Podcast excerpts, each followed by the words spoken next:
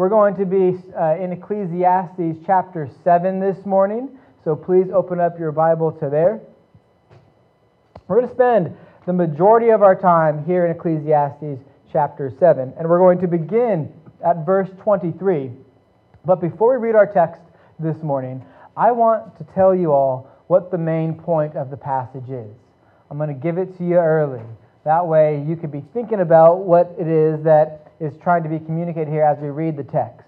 You know, what is it, what is the idea, the specific idea that the Holy Spirit has impressed upon the author of this book, who is Solomon, who identified himself as a man named Kohelet, which means a sage, a teacher, a wise man, and the English translate, co- translates Kohelet as preacher. What is it that the Spirit of God wants to convey in His pen through this text for us and for all God's people in every generation? And I'm, I'm compelled to do this, to tell you this up front, because the specific content in this passage is such that some under false pretense have made into controversy. And, and we, those of us here now, we need to take care that we don't do that. Especially because our minds, our hearts, our ears, they are tuned to the course of this world in two thousand nineteen. Even if we are saved, even if we are in Christ, we can't stop that. This is the culture that we live in. And so I'd like for us to be aware of the main idea of the passage before we read it, in the hopes that our minds won't think that this is saying something which it is not. And I'll get into the specifics of that later this morning, of course. Now, the main point, or the central idea of our passage this morning, is that wisdom is hard to find, but missing it is to our peril. Wisdom is hard to find, but missing it will be to our peril. And really, this is what Kohelet has been revealing to us since the beginning of chapter seven. He's been discussing and providing conclusions on, on wisdom and its limits since then. But actually, even before that, he set forth this premise in the very opening chapter of this book. Uh, chapter one, verse seventeen says, "I applied my heart to know wisdom and to know madness and folly. I perceive that it is also but a striving after the wind." It's vanity, remember. And so even though we've been taking our time over these last few weeks, going through chapter seven, a few verses here, a few verses there, and exegetically drawing out these doctrinal truths from them, which has been good for us, there's really one idea, one theme that is, is kind of behind that and flowing through chapter seven all the way through eight seventeen, actually. And that is that, that Solomon, that Kohelet, is exploring the limits of wisdom and righteousness, and its opposite as well, which is folly and wickedness. And he's coming to this conclusion, that wisdom is hard to find, but missing it is to our peril. So let's read the text with that in mind, and then we'll pray after. So the reading of God's Word, beginning at verse twenty-three in Ecclesiastes chapter seven, says, "All this I have tested by wisdom. I said, I will be wise, but it was far from me. That which has been is far off and deep, very deep. Who can find it out? I turned my heart to know and to search out and to seek wisdom and the scheme of things and to know the wickedness of folly and the foolishness that is madness. And I find something more bitter than death, the woman whose heart is snares and nets and whose hands are fetters. He who pleases God escapes her, but the sinner is taken in by her. Behold, this is what I found, says the preacher, while adding one thing to another to find the scheme of things, which my soul has sought repeatedly, but I have not found. One man among a thousand I found, but a woman among all these I have not found. See, this alone I found, that God made man upright, and they have sought out many schemes." This is God's holy, inspired, and sufficient word. May He grant us understanding and apply it to our hearts. Let's pray. Father in heaven, we have a, a tough passage before us, a passage that many have used to teach wrong things and to commit wrong deeds. And so we ask that you would give to us understanding, that we might handle this text right, and that you might be exalted and glorified, and that we might see the care and the, the urgency that you have in these words. In Christ's name we pray. Amen. Okay, so this, this is a crucial passage for us, friends. Now, we've been learning already that wisdom is limited, as it were, by man's sinfulness. We've already seen that in Ecclesiastes, and especially here in the opening verses of chapter seven. But he's making it clear now that it's also, that is, wisdom is limited by divine design and by human finiteness. Wisdom is limited by divine design and human finiteness. In other words, there are limitations just built into us as people that prevent us from knowing the full extent of wisdom. What Kohelet is doing in this section in, in twenty-three to twenty-five is he's continuing to pile up reasons for us to avoid excessive righteousness and wisdom. He continues to spell out the limitations of such righteousness and wisdom, and in this section, he uses some, some jolting characters to spell out those limitations. And if we were to, to kind of pull back, just pull back a little bit from this specific text that we read and consider the larger context of this chapter and section, we'd see that he is really, he's continuing this train of thought. And he's coming closer in a resolution, or to having a resolution, and comparing wisdom and foolishness and righteousness and wickedness. And these would be some of the most important topics for us to consider, church. Some of the most important topics for us in Scripture. There is life and joy and peace and sanctification, salvation, glorification, all caught up in wisdom and righteousness. It is the wisdom from God that ultimately strengthens and saves our eternal souls. It is the gospel of Jesus Christ that is, is in fact in focus here when we talk about these things, most certainly. And so wisdom is a topic that we need to persist in, that we we need to labor in, and it's dangerous for us to not do so. The reason being for that is we live in a world that is polluted with sin. It is, there's not an area of it that is unaffected by this. Sin is in this world. The preacher has said this already.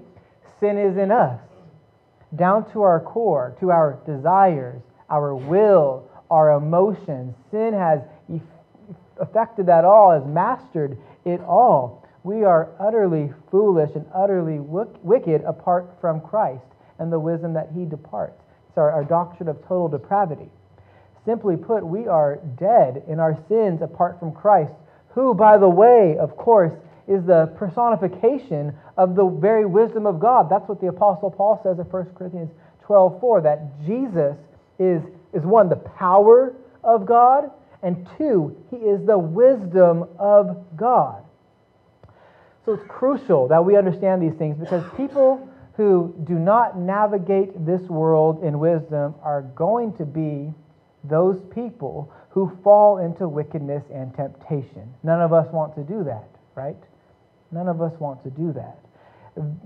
People who fail to navigate in wisdom are those who will be trapped by wickedness. They'll indulge their sin as it is. They are ensnared by it.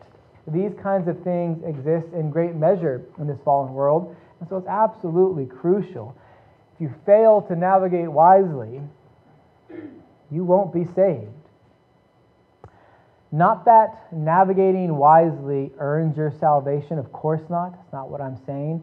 We don't merit our salvation at all. From, from start to finish, salvation is all from God. God gives us grace in the person of Christ, and we are saved by grace alone, through faith alone, in Christ alone. But it would show that the love of Christ has never been shed abroad in your heart if you continually and persistently failed to navigate wisely.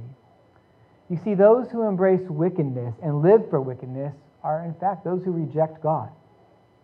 And it's an It's with God as the right way to go, and the wrong way to go would be to rebel against God. It's really quite simple. A child can understand that. You go with God or you go against God.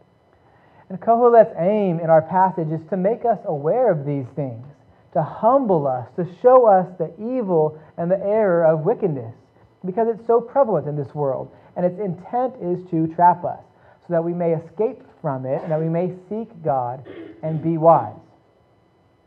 So that we may seek the grace and the mercy that is in Christ in light of living in a fallen world. It's a service to our souls that the Lord has put this text in His Word for us. But as we'll see, pursuing wisdom is not an easy task. And like I said earlier, many have taken this text and made it to say something that it's not intending.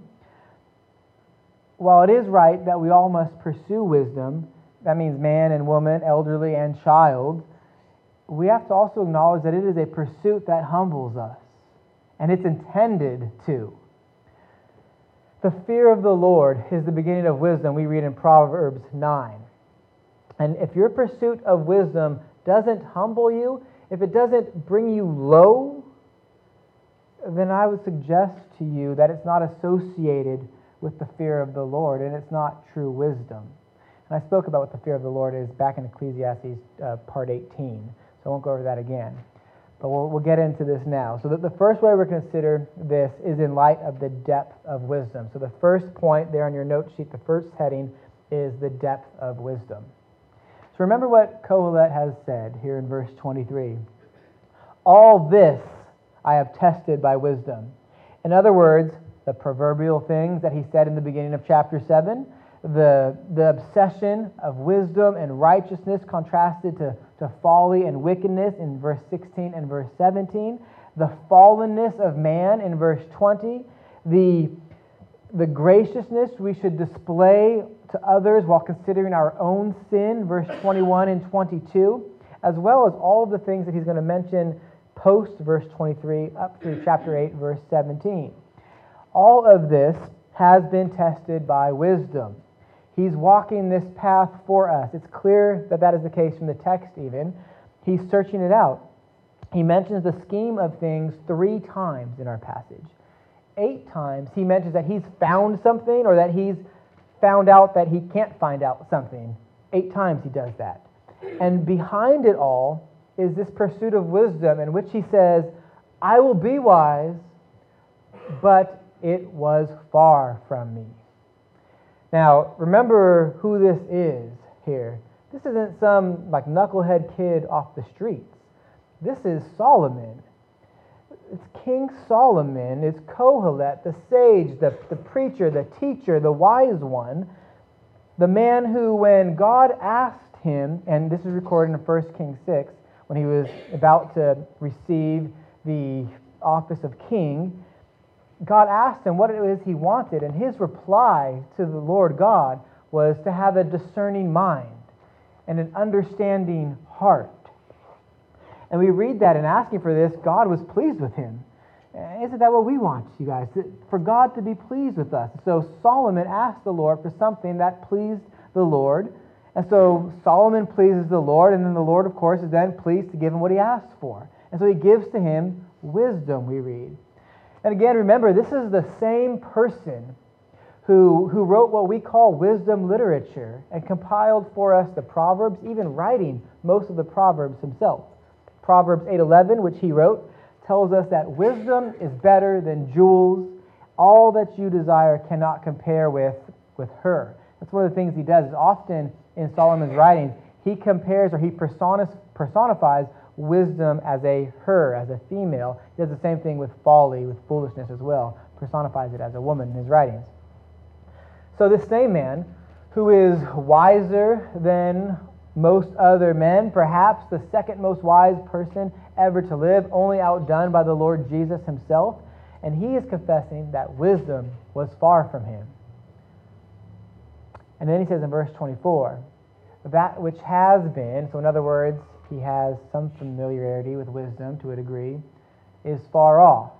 And not only is it far off, but it's deep, very deep, and who can find it? It's kind of like this, I think. You're in a lake, and you can't see the bottom of it, but you think, I want to know how deep this lake is. And so you try to swim down underneath, and you're underneath the water, and you go down, and as you go down lower, it gets darker, and it gets colder, and eventually your ears start to hurt from the pressure, so you can't go down any further, and you have to come back up. It was too deep. You can't reach the bottom. You're in the lake, but you can't find the bottom of the lake. And this is the wisdom of God that we're talking about here. So it would be more akin to us trying to dive down and touch there's the sand at the bottom of the Mariana Trench, you know, seven miles deep. It's not going to happen, in other words. That which has been far off, that which has been is far off, and it is deep, very deep. Who can find it out? You see, one of the, the very first things that the wisdom of God teaches us when we have it is that we are small.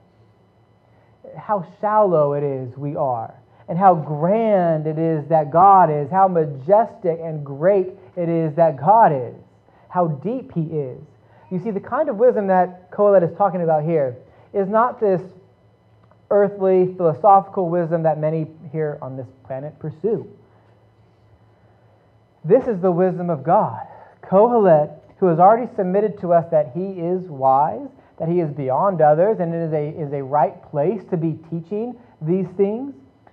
He's in a right position to be teaching us about wisdom along this track. He's been set apart by God to pursue wisdom even, and then to report back to us about it here in this book of Ecclesiastes.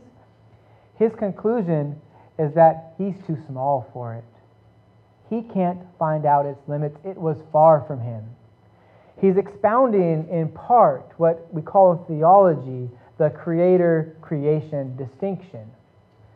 We are made in the image of God, and so we bear some of His characteristics, but they're not exactly the same in us as they are in God.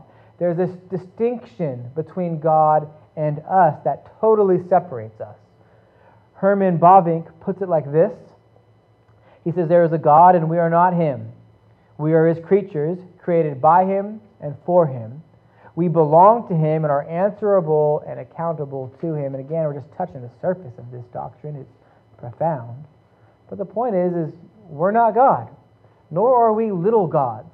God is totally other than us. And the reason that we have wisdom is because God is wise. But in comparison to us, the wisdom which God possesses is something far off from us.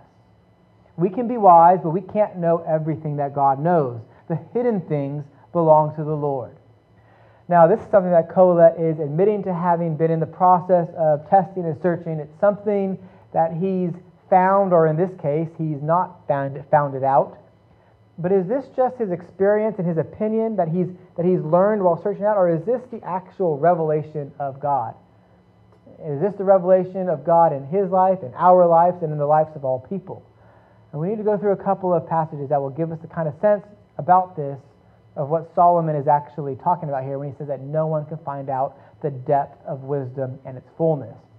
Man is indeed limited, and this is the revelation of God's word. So turn with me to Job chapter eleven, just a, a few pages before, a couple chapters before, so right before the collection of the Psalms. Job chapter eleven. This is one of Job's advisors speaking here, and so we'll read just a couple of verses. Verses, this is verse seven to nine. Job's advisor says to Job, "Can you find out the deep things of God? Can you find out the limit of the Almighty? It is higher than heaven, what can you do? Deeper than Sheol, that's the grave, what can you know? Its measure is longer than the earth, and broader than the sea." Now, this portion of the advisor's advice, he has some sound principles to share. But it's true that at least three of Job's advisors, and this is one of his, his advisors that does bad, three of these advisors end up giving him bad advice, unwise counsel. They say more than they should, but here in this case, and some others as well, I submit to you that he is being thoroughly biblical in his thoughts about God Almighty.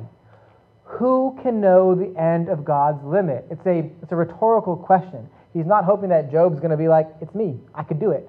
He's not he's not asking him that. He's he's pointing out that we can't fully know the limits of God. No human being can find out the deep things of God, not in life, not in death. It's part of the reason I think the, the glory of eternity with God in heaven is going to be so wonderful.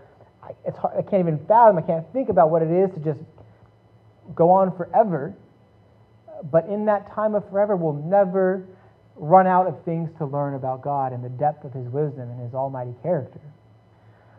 He is much greater than us. Or what about Psalm one thirty-nine? It's a beloved passage for many of us, I'm sure. So just Psalm is the next book. So let's go to Psalm one thirty-nine, a little bit to your right.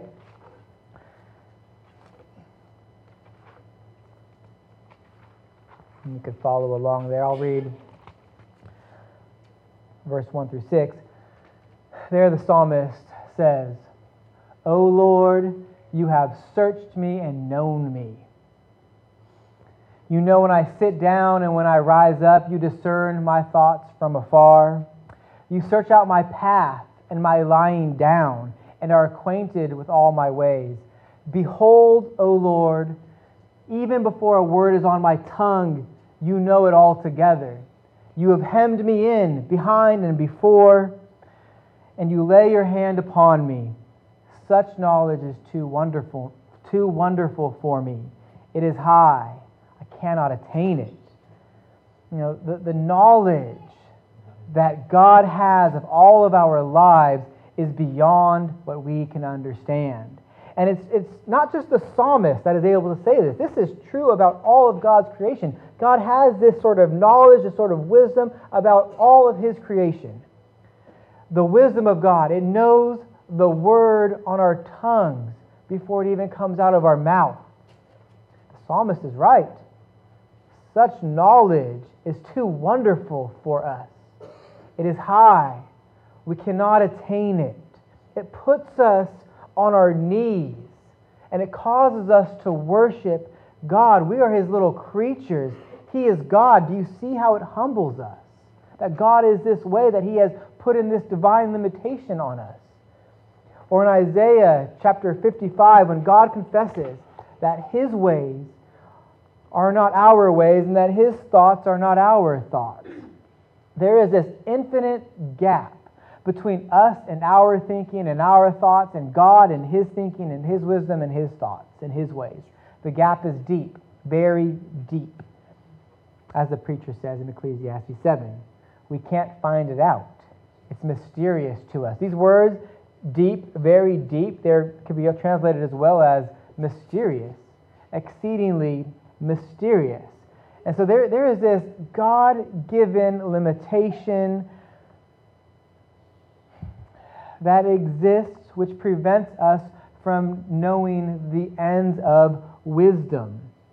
We, as a creation of God, find ourselves to be in this predicament. He created us this way, limited, not able to know everything, and he is the only creator. His ways are going to be mysterious to us in some regard. That is okay. We don't need to beat ourselves up about this fact. It's not a depressing truth. This is the way it is because it humbles us. And it drives us to worship our great God. He's so other than us. That's what the Apostle Paul did with this information, of course. It's in the book of Romans. You could turn there. It's in the New Testament, right after the book of Acts. Romans chapter eleven. In this letter to the Romans, the Apostle Paul writes about the, the full plan of salvation. He explains the ramifications of sin and the sovereignty of God and salvation, that salvation only comes through faith in Christ to those elect that were atoned for. And at the end of Romans eleven, he offers this doxology that is equally beautiful and profound. Okay, this is the end of Romans chapter eleven, verse thirty-three. He says, Oh, the depth of the riches and wisdom and knowledge of God. How unsearchable are his judgments and how inscrutable are his ways. For who has known the mind of the Lord, or who has been his counselor, or who has given to him a gift that he might be repaid? For from him and through him and to him are all things. To him be the glory forever. Amen. You see, it's about worship. This God-given limit in creation compels us to worship. Oh, the depths of wisdom, the Apostle Paul writes. How unsearchable it is as it's displayed in judgments and ways. And listen, you know, it, it pertains to salvation. It involves, in Romans eleven, salvation.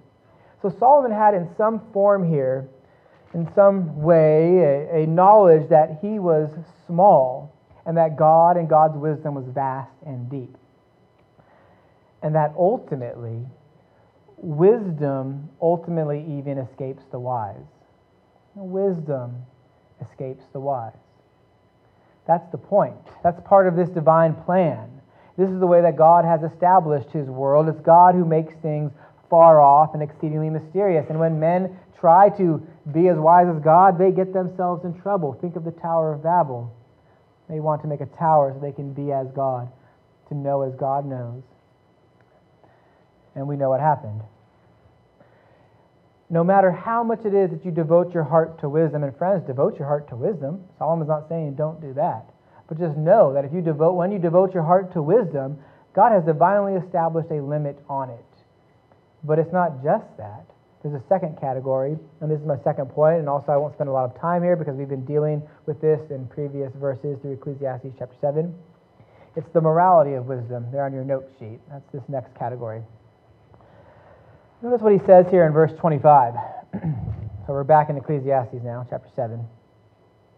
I turned my heart to know and to search out and to seek wisdom and the scheme of things, and to know the wickedness of folly and the foolishness that is madness. This tells us something about wisdom, church. It has to involve morality, righteousness, and wickedness. Wisdom discerns righteousness and wickedness. If you grow in wisdom, you will grow in your discernment of what is right and what is wrong and what is to be avoided, what is sinful. You understand that reality, and then you apply that truth to yourself, and you walk the path of righteousness when you are pursuing wisdom, when you are growing in wisdom.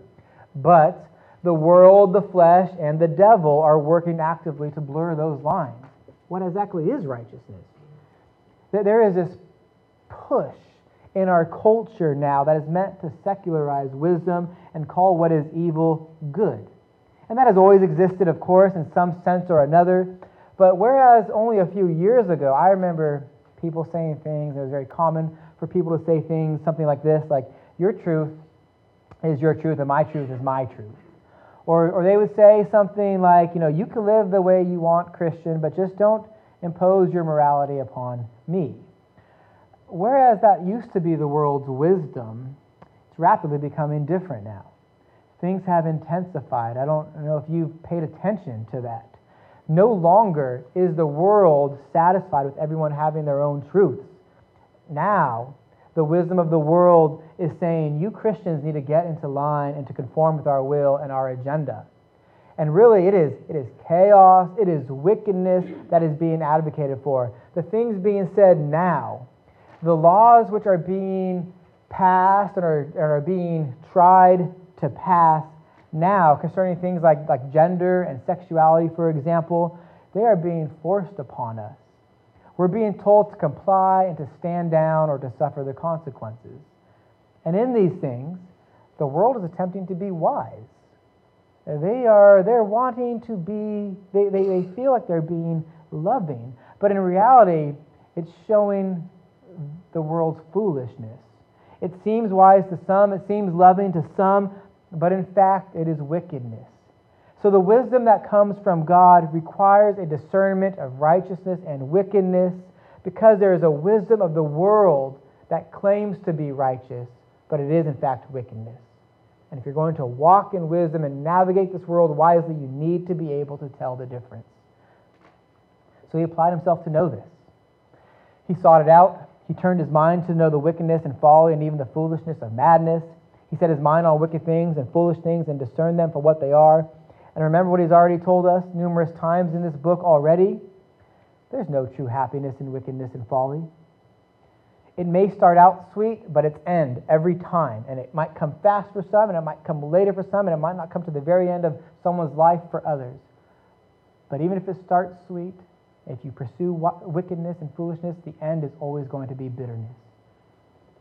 There's no happiness apart from God. You can chase that wickedness and, and that folly, but its end is madness. Everything is vanity apart from the Lord. So ultimately, wisdom is far from us.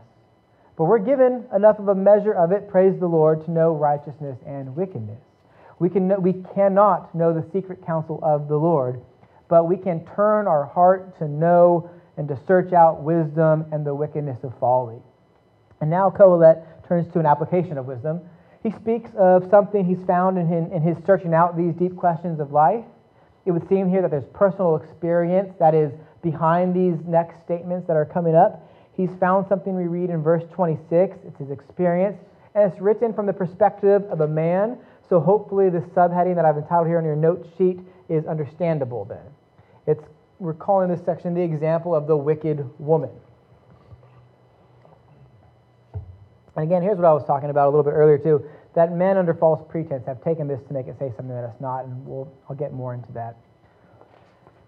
So whereas verse twenty-three and twenty-five were somewhat familiar with us because of previous lessons Kohelet has taught us, in verse twenty-six we have something new in his discovery, or at least unmentioned up until now. In verse twenty-six we read that Solomon in his search has found something more bitter than death, the woman whose heart is snares and nets, and whose hands are fetters. Fetters are those chains, those shackles that you probably would see on a, a picture of a prisoner. Not the ones that go on your wrists, but on your ankles. So those ones that would, you know, they, they make it so that a person is trapped and contained. And then he says, he who pleases God escapes her, but the sinner is taken by her. And we have to understand that, that this is a severe bitterness that the preacher has judged. Look at what he says. This is more bitter than death. You understand what that, that means, right? That's saying he would rather have death than to be trapped by a, a wicked woman. Death is one thing, it's evil, it has a sting, but he says he'd rather die than be a, a prisoner of the wicked woman. You know, you've, you've got two doors before you. You open one, it leads to death. You open the other, it leads to a wicked woman. Kohelet chooses the door to death. So this is a serious passage. And there are two questions that come to us in this verse. The first has to do with the relation of this verse within its context, and the second has to do with the meaning of the passage itself. Now, Kohelet, of course, has been seeking wisdom, as he said in verse twenty-five. He's thinking and searching, and he sought out to know the wickedness of folly that ends in madness. And we know because of his previous commentary on his life, back in chapter two, verse eight, part of this journey that he is going on to give us these understandings of wisdom. Back there in chapter two, verses eight, he said that he delves into sensual relationships with women. It could very well be that in the midst of that pursuit, he discovered what he reveals to here in verse twenty-six. But what is it that he is actually teaching us? Now, we need to realize, of course, that male and female relationships have been strained since the fall, since that first sin in the Garden of Eden. Our world, specifically the Western world, is in a state of utter confusion right now concerning male and female relationships. Many of us don't even understand what a male and a female is anymore. But this didn't begin with fourth wave feminism in the, you know, the early twenty tens. It actually began a long, long time ago in a garden. There has always been this inherent conflict between the man and the woman because of the curse that came with disobeying God in the garden temple. But it's not like Solomon is some woman-hater or that he's down on marriage or anything like that. And in fact, there's a specific kind of woman that he has in view here. It's not every woman that he's speaking about. We might call her a hunter. Notice what her heart is. Her heart are traps. That's not accidental. She's, she's forceful. Notice what her hands are. Her hands are chains. The things that are in her heart and her hands are all poisonous and calculated to trap and to harm you. The picture here is not the male and female relationship that Kohelet will talk about, in, and he'll extol even in Ecclesiastes chapter nine, verse nine, because there he talks about you enjoying the wife that you love. And it's certainly not the woman who a whole book is based upon in the Song of Solomon, this woman that, he's a, that is adored and loved and respected, and which Solomon wrote, of course. So he's not down on women. He's not hating on marriage at all. This is the kind of woman that he's, that he's speaking about as the one warned of in Proverbs six twenty-four through thirty-six and Proverbs seven five through twenty-seven. Let me read a portion from Proverbs seven. I, I think you'll see the similarities there. If you look back to Proverbs as well, it's just the book right before Ecclesiastes, so it should be very easy to find. So I'll, I'll, it's really, like I said, beginning at verse five, excuse me, but I'll just read from twenty-one. It says, "With much seductive speech she persuades him. With her smooth talk she compels him. All at once he follows her as an ox goes to the slaughter, or as a stag is caught fast, till an arrow pierces its, pierces its liver. As a bird rushes into a snare, he does not know that it will cost him his life. And now, O sons, listen to me and be attentive to the words of my mouth. Let not your heart turn aside to her ways. Do not stray into her paths, for many a victim has she laid low, and all her slain are a mighty throng. Her house is the way to Sheol, going down to the chambers of death." You see, it is this kind of a woman that he's talking about here. It's the kind of woman who is trying to ensnare and entrap somebody. Remember what Jesus said, that the mouth speaks what is in the heart. And so if you have to watch her heart because there's a trap there, it's going to come out by the way of her lips, you know, the things she does, her hands and her feet. All of her communication is for the end of, of a man pursuing righteousness. It's going to be harm for harm and for trapping and for making someone a prisoner. And Solomon says that he'd avoid this as fiercely as anything else. And he'd advise us to do the same thing as well. There's nothing healthy here, nothing good for us here, nothing that will bring our soul gladness in that kind of a trapped state, being ensnared by a woman who's being who's bent on being wicked. You see, because a woman who is bent on being wicked is in fact living contrary to the nature God created her to have.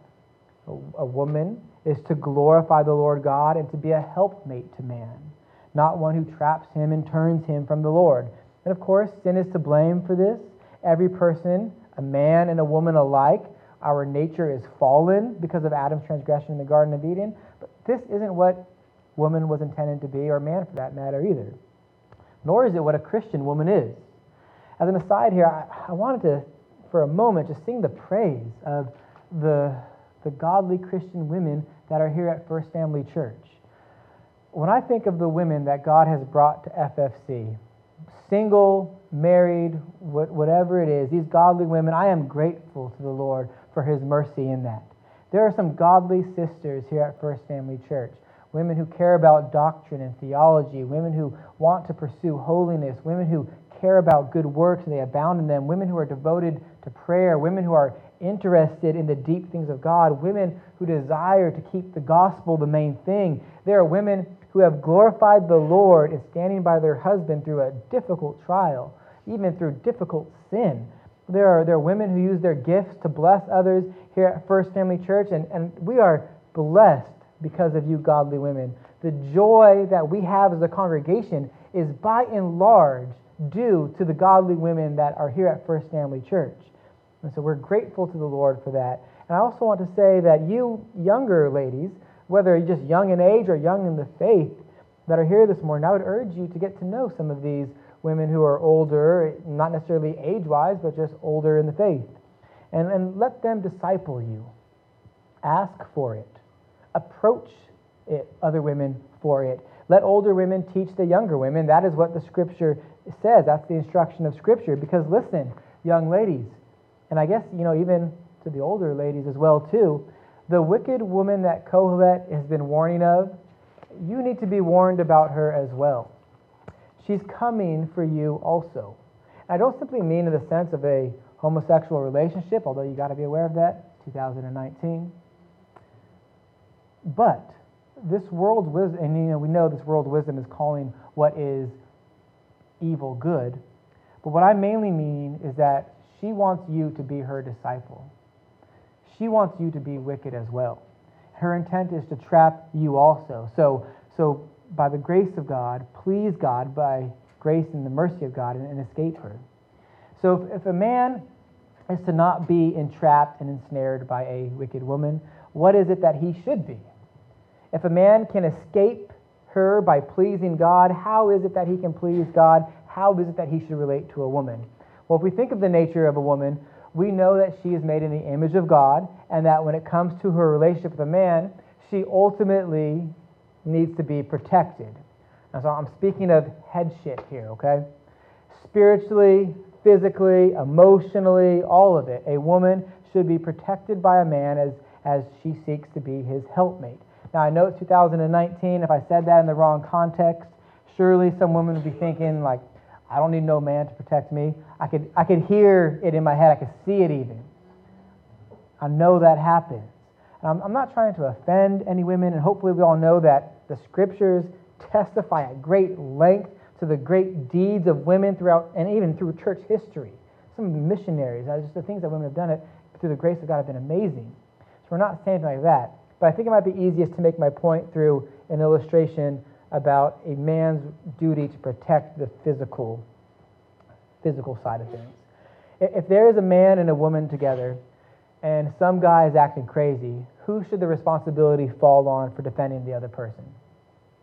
The man, hands down, right? That's not even a question. Or married friends. If the wife hears something outside at two a.m. in the morning, and for sure she heard it because you're probably fast asleep, you probably wouldn't wake up if it was the second coming. I'm not sorry that I would. Should, should she go outside at that point and see what, what the mess is? No, not at all, right? You get up, you grab that Louisville Slugger from under the bed, and then you go outside to see what the deal is. This is just how it is in creation, friends. This is, this is the roles that God has given to us. We're thinking of a woman's intended nature here and how a man should engage her, contrasted with that of this wicked woman who traps a man and turns his heart. Because when a woman lives according to God's original design by the grace of God, then the man that she is relating to may, by the grace of God, be not hindered. And because of a woman's nature, she should be respected, she should be cherished, she should be loved, she should be protected. You know, God has made woman this way. Not that a woman can never protect herself by any means. I'm not saying that. I have two little daughters so far, and I want them to be able to protect themselves because of some of these wicked men that are out here in this world. But it's a general principle. Is what I'm thinking here. You know, I'm not always going to be there to protect my daughters. Her brothers won't be there. Her future husbands won't be there. So, so you women, you have to protect yourselves too. So I'm, I'm just speaking of a general principle in this regard. And, and but it's also, theologically speaking and biblically speaking, is true as well that women need to be protected. And caught up in protection is, is love and respect and tender care. The general way about this is that a dad has the responsibility to do so. The patriarch has it until the woman is married. And then the husband is charged with this. Men aren't to be trapped by women. They are to protect them. Granted, not everyone gets married. I know that. There's a gift of singleness. But even in the case of a woman who is single, she's not to be acting like the wicked woman of Ecclesiastes seven. That's still contrary to her nature, her intended nature. That's not how she is supposed to live, and living in such a way doesn't glorify God. Now, we know that this is Solomon speaking here of his own experience. He's speaking of something that he's found. And we all know that he was, of course, a man, and who, despite the wisdom he had, he made unwise decisions when it came to women. Uh, the Word of God in First Kings eleven reveals that Solomon himself had seven hundred wives and three hundred concubines, and that they turned away his heart. And it's interesting then, isn't it, isn't it, that his heart was turned away by the foolish decisions he made. I'm sure they were political decisions, in some part, but that's besides the point. It's not licensed to do what he did. And but now in his experience, he's writing and warning about women whose heart is snares and nets, the kind of woman that would turn a man's heart from the Lord, which is exactly what happened to him. So regardless of the marital status of a woman, we need to be thinking of how this woman is acting in the context of a male-female relationship, since that is how he's given it to us. And listen, again, you know, he's not talking about all women.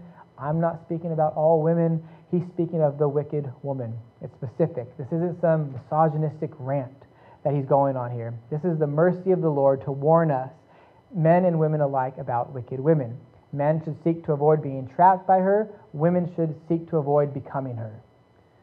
And I mentioned earlier that this, of course, is written from Solomon's perspective, and so the wisdom is offered to us from the point of the man. But it's within the biblical revelation to also point out that women, you also need to be aware of the wicked man. All of the things that I said about the wicked woman that Solomon was extolling here, they could be said about a wicked man as well too. And so women, you need to be aware that there are wicked men out there who will turn your heart away from your, the Lord. Men who are hunters, men whose heart is a snare, whose hands are a trap, whose hands are chains. Men who don't live according to the way that God designed them to live with women. And it would be worse for you, woman, to choose a man like that than it would be to choose death. It's more bitter to be trapped by a wicked man than it is to be trapped by death, or to be to die. So a man can lead you away from the Lord. It goes both ways. But the bottom line is that the end result is a bitterness that's worse, worse than death. It's pretty surprising here that Kohelet says that he's investigated, he searched for wisdom, and then he comes up for air and he says, there's a bitterness that's worse than death, to be in a relationship with a woman whose heart is snares and nets. Now tell me, is it true, or have you found it to be true in part, or maybe totally? Is it true that a, a bad relationship has the ability to sour someone? Have you noticed that? Have you have you experienced that, maybe? You know, there, there are people who endure all kinds of hardships. I'm talking about the death of a baby, the death of a family member, the loss of a job, the loss of your livelihood, your house burns down. But there is something about a bad relationship that has the power to break someone and give them an unbiblical view and perspective of life. Now, Solomon tells us that the one who pleases God escapes her or his entrapments. The one who is pleasing to God escapes such entrapments. However, the sinner, and when he says the sinner here, he's not talking about this universal indictment of sin, how everyone is a sinner. He's speaking about the fool, the fool who, who gets trapped. He says it's the sinner who is captured by such a person. In other words, God gives a special grace to those who are walking in his ways so that they escape such a woman or such a relationship. But to those who are not, he allows them to be ensnared by such hearts and minds and hands. Doctor George Scipione, a professor of pastoral counseling at Green, Greensville Presbyterian Seminary, he says, oftentimes, adultery is nothing less than the judgment of God on a sensual heart. He's right, I think. The expression, this statement here at the end of verse twenty-six, reveals something about the motives of the one who has been so-called burned from a bad relationship. You see, for those who are looking for love in all the wrong places, God has a special surprise for you. He may let you have it. Douglas Wilson, in his commentary, says that foolish men believe they have found sexual liberty just at the moment when God has seized them by their yearning little idol in order to dash them against the rocks. Their exhilarating sensation of liberty is only temporary, a free fall with death is at the end of it. Sobering, isn't it? Now, in Kohelet's entire search for wisdom, he may have come, come up empty-handed more often than not. We've been seeing this. But there are some lessons he learned with force, and this was one of them. There is only folly in allowing oneself to be captured by an evil-hearted woman or man. So don't look for love or satisfaction in a woman or man whose hands are fetters, whose heart is like traps. Kohelet is essentially saying that it might be fun to be prey, but prey eventually gets caught and eaten.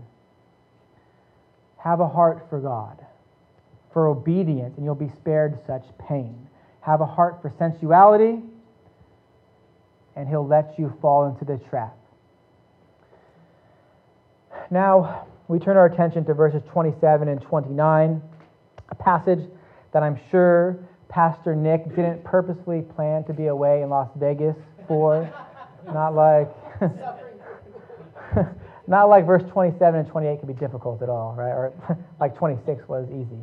So let's let's read it once more. It says, "Behold, this is what I found," says the preacher, "while adding one thing to another to find the scheme of things which my soul has sought repeatedly, but I have not found. One man among a thousand I found, but a woman among these I have not found. See, this alone I found, that God made man upright, and they have sought out many schemes." Maybe maybe we just pray and close right now. uh, we'll persist. We'll persist on. So, so Solomon here, he says, Kohelet here, you know, he says that his searches, up until this point at least, have been thorough. He's walked this path, he's, he's found this out, he's done this, he's done that, he's figured out these things. But here at this section, he, he admits that he's still calculating. He's still adding up the numbers, as it were, adding one thing to another, we, we read. She's trying to find the scheme of things. In other words, the, the, verdict, the verdict is still out on this. You know, maybe if he sampled another thousand people, maybe he'd find different results. And the point of what he's saying is that something is very rare. Something is not found easily. Now, you may have noticed the text doesn't specifically say what it is that he's looking for. Uh, and building off verse twenty-six isn't all that helpful for the context, I think. Some, some commentators note that, the, that he's speaking here of the rarity of a true friend. Who has found a, a true friend? A man, one man has found it, a woman hasn't found it. That's what some commentators think. I, I, that's not very appealing to me. Other commentators, like Roland Murphy, note that this passage is pointing forward and backward, and if that's the case, then it would be true wisdom that Kohelet is searching for in a man and a woman here. I think that makes more sense in the broader context. Remember, we pushed back into the comment that Kohelet made in verse twenty-three. He's searching for true wisdom, but it's far from him. It was elusive. He looked for it, but he couldn't find it. So he's looking for wisdom, and it's rare, which, by the way, is one of the reasons why we shouldn't strive to be overly wise. Remember, Solomon told us that in Ecclesiastes, Ecclesiastes seven sixteen. It's a rare commodity in the first place. But Kohelet's statistics here have been troubling to some. Some people, under false pretense, have used this text to teach that the Bible is anti-woman. And some men have used this text to be anti-woman. And, and both of those positions are seriously wrong. Both of those positions are outside of the context of what the Scripture is saying here. Kohelet says that he's been able to find one man is, that is wise, but not one woman.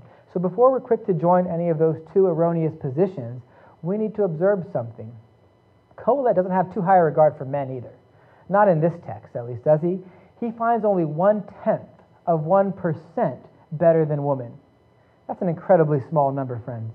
And, and really, it's hard to say with any sort of certainty that he's paying homage to man over woman at all. I think we read that into the text, but that's I don't think that's actually there. Joel Beakey, in his study Bible, points out what I think might be kind of obvious, that this one man has who has true wisdom is none other than Solomon's Savior. It's Jesus Christ, the Lord, the God-man, that he, and he's pointing forward to him. And we should also remember that Kohelet often personifies wisdom as a female in Proverbs. Proverbs one, Proverbs three, Proverbs four, Proverbs eight, Proverbs nine, all of those chapters of Proverbs speak of wisdom as a woman, as a she and as a her. Now, out of fairness to Kohelet, he's still searching the matter out. Again, he's only, he's only sampled a group of a thousand. Maybe if he looked into more, maybe he'd have different results if he looked to a larger group, unless, of course, he's truly intending to highlight Jesus Christ as the one man with true wisdom. But this is in no way saying that a man can be wise and that a woman can't be wise. That's not what this means at all. In fact, you know, in Proverbs one, he instructs his son to listen to his mother's wisdom. Women can have wisdom. He's no misogynist, and neither should any Christian man be. What he is saying is that the whole human race is greatly lacking when it comes to wisdom. He's still making calculations, but at this point, he wants to tell us that the whole of humanity leaves something to be desired. There's not much wisdom out there, but there is something he's firm on, something that he is sure on. It's verse twenty-nine. It says, "See this alone I found, that God made man upright, but they have sought out many schemes." The biggest limitation that he sees in this pursuit of wisdom, as he concludes, is our own depravity, our sinfulness. This is the problem as to why wisdom is not abounding. God is indeed sovereign over all. Remember chapter three and the other chapters as well. But Kohelet makes it clear that God is not the responsible party in this reality. We're not speaking of God's eternal decrees here. We're speaking of what happened in time. And he says that God made man upright. In the original creation there in the garden, Adam and Eve were made upright in right, true righteousness and in holiness. They have the ability to not sin and the ability to sin. And of course, we know what happened. There was no sin in the garden until that devil crept in and Adam didn't remove him. There was no curse of sin until Adam ate after Eve ate. Man was made upright. He's sure of that. He's found that. It's been revealed to him by the Lord. And at this point, if you look around and you see a lot of pervasiveness and, and not a lot of wisdom in the world, realize it was not God who, in a sense, put man on that path. He created man upright. He's not touching on the matter of God decreeing the fall or not, which we would affirm. What he's saying is that the crookedness that we see is not a part of the original design when he first made man and woman. It came after Adam plunged all of his posterity into sin and death. And since that time, we, mankind, men and women both alike, have sought out many schemes. We do that in our will. We bear the responsibility. But to God be praise. Because at this point, we must also acknowledge that God didn't simply withdraw from his creation because of these things. In fact, he does the exact opposite. He enters into his creation. He tabernacles with us, and he takes on a body of flesh so that wicked men and that wicked women can be reconciled. He, Jesus, the only begotten Son of God, he lived under the law, obedient to every letter of the law, never once sinning. And then he goes to the cross according to the decree of God to be crucified by the hands of wicked men so that he could be our substitute there, taking the wrath that all who believe in him deserve.